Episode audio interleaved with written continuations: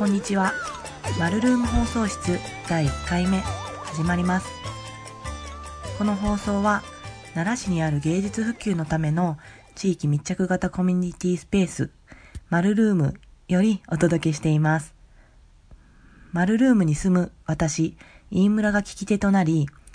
出展してくださったアーティストや仲間のアートコーディネーターと芸術と日常の関係性についてだったり、えー、面白いアートのことだったり、日々の生活、育児のことについてざっくばらんに話して発信していこうと思っている番組になります。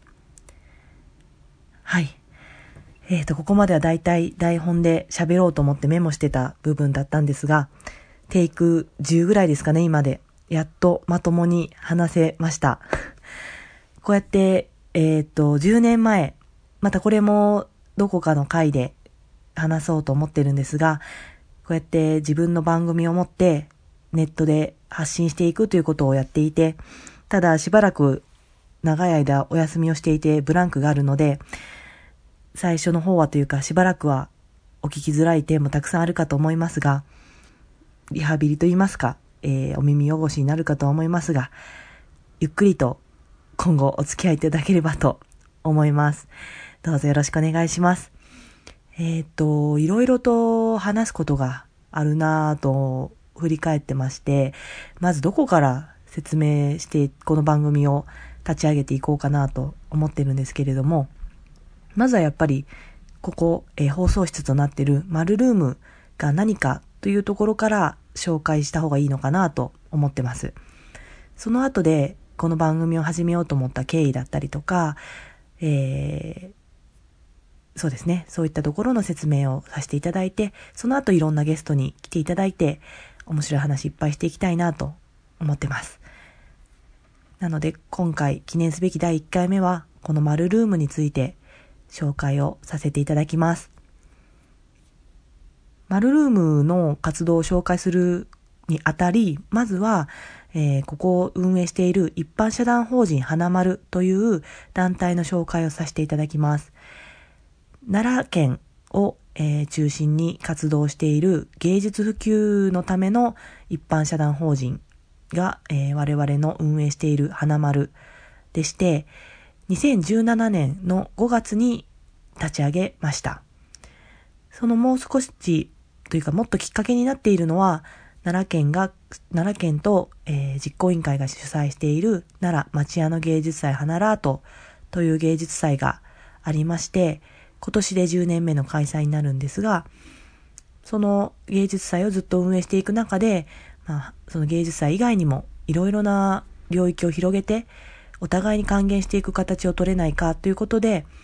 えー、私、飯村が中心となって、理事の高橋村田とともに、えー、立ち上げた団体です。今年で3年目ですね。なんかもう随分長くやっているように感じるんですけれど、まだ3年目です。やっている事業としては、本当に芸術のことをやってます。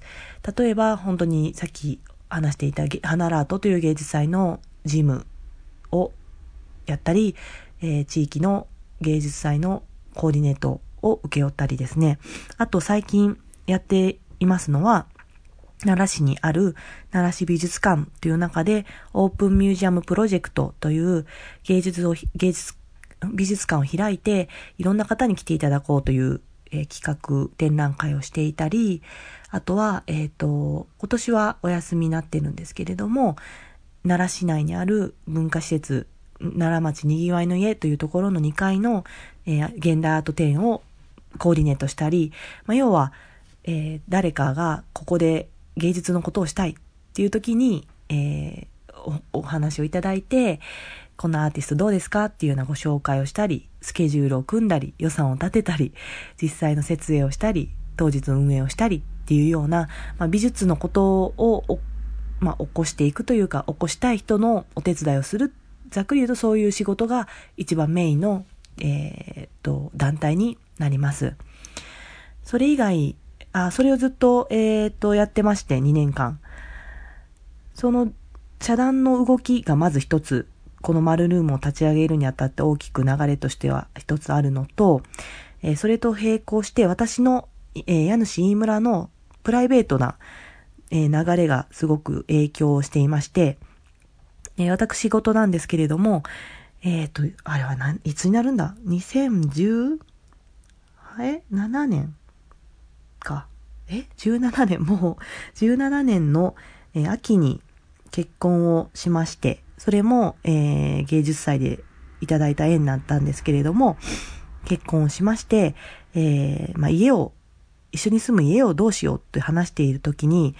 まあ、えー、マンション借りるとか、新しく家を借りるとか、いろいろと実家に、の近くに住むとか、こうまあいろいろな案が出ますよね。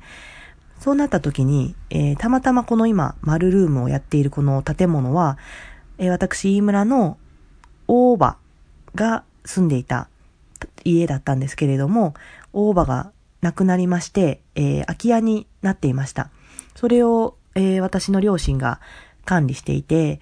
まあ、管理って言っても本当にたまたま、あたまに帰って窓を開けたり、換気をしたり掃除をしたり程度だったんですが、空いてる状態になっていて、まあ空いてるならここに住もうよと。まあ結構主人とは、てんやわんや、あの、ガイアガイアと、あの、議論というか、揉めたりもしたんですけれど、まあ最終的には私はこの場所、この場所もこの家も魅力を感じていたので、二人で移り住むことになりました。それが、えっ、ー、と、2018年の夏ぐらいですね。ここに住み始めました。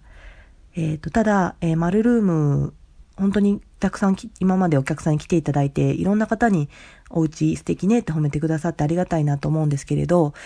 入り口はそんなにね、こじんまりとしたただのお家なんですけど、奥行きが結構広くって、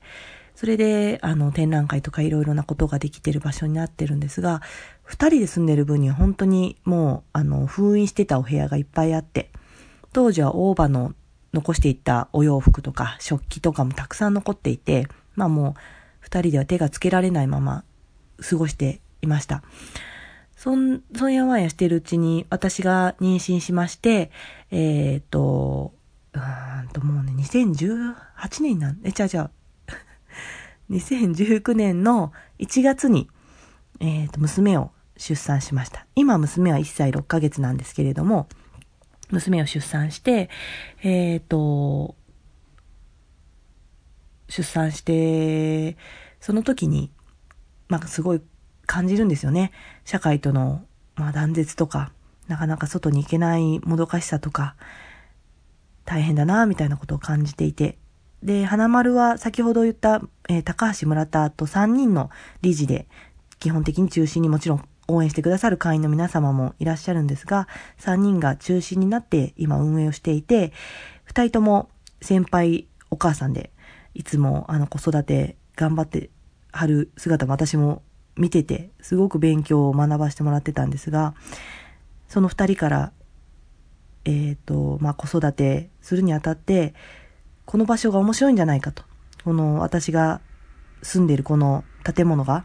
面白いんじゃないかっていうようなことを、あれ、どういうタイミングだったかな？なんかこう役員総会、その団体の総会みたいなので集まった時に、このお家に集まった時に、私が子供がちっちゃかったので、外に出れないから二人が来てくださったんですね。で、この家を見て、面白いじゃないこの家っていうのを村田が言ったのはすごく記憶してるんですが、で、ここで何かしようっていうことにそこでなって、はい、今、ここで私のプライベート、結婚してこの家に住んで出産をするっていう流れと、えー、団体を立ち上げて芸術のことをしてるっていう今二つの軸が今この瞬間に点にな、点というか一つになったんですけど、私の 途中でなんか脳な、脳みその酸素が切れてきて、なんか、しどろもどろになってしまいましたが、えっ、ー、と、そこで繋がってやるということになったっていう運びですね。で、今この丸ルームはオープンして約1年になります。新型コロナの影響もあり、あ、えっ、ー、と、今、朝ゆっくり寝てた娘が起きてきましたね。おはよう。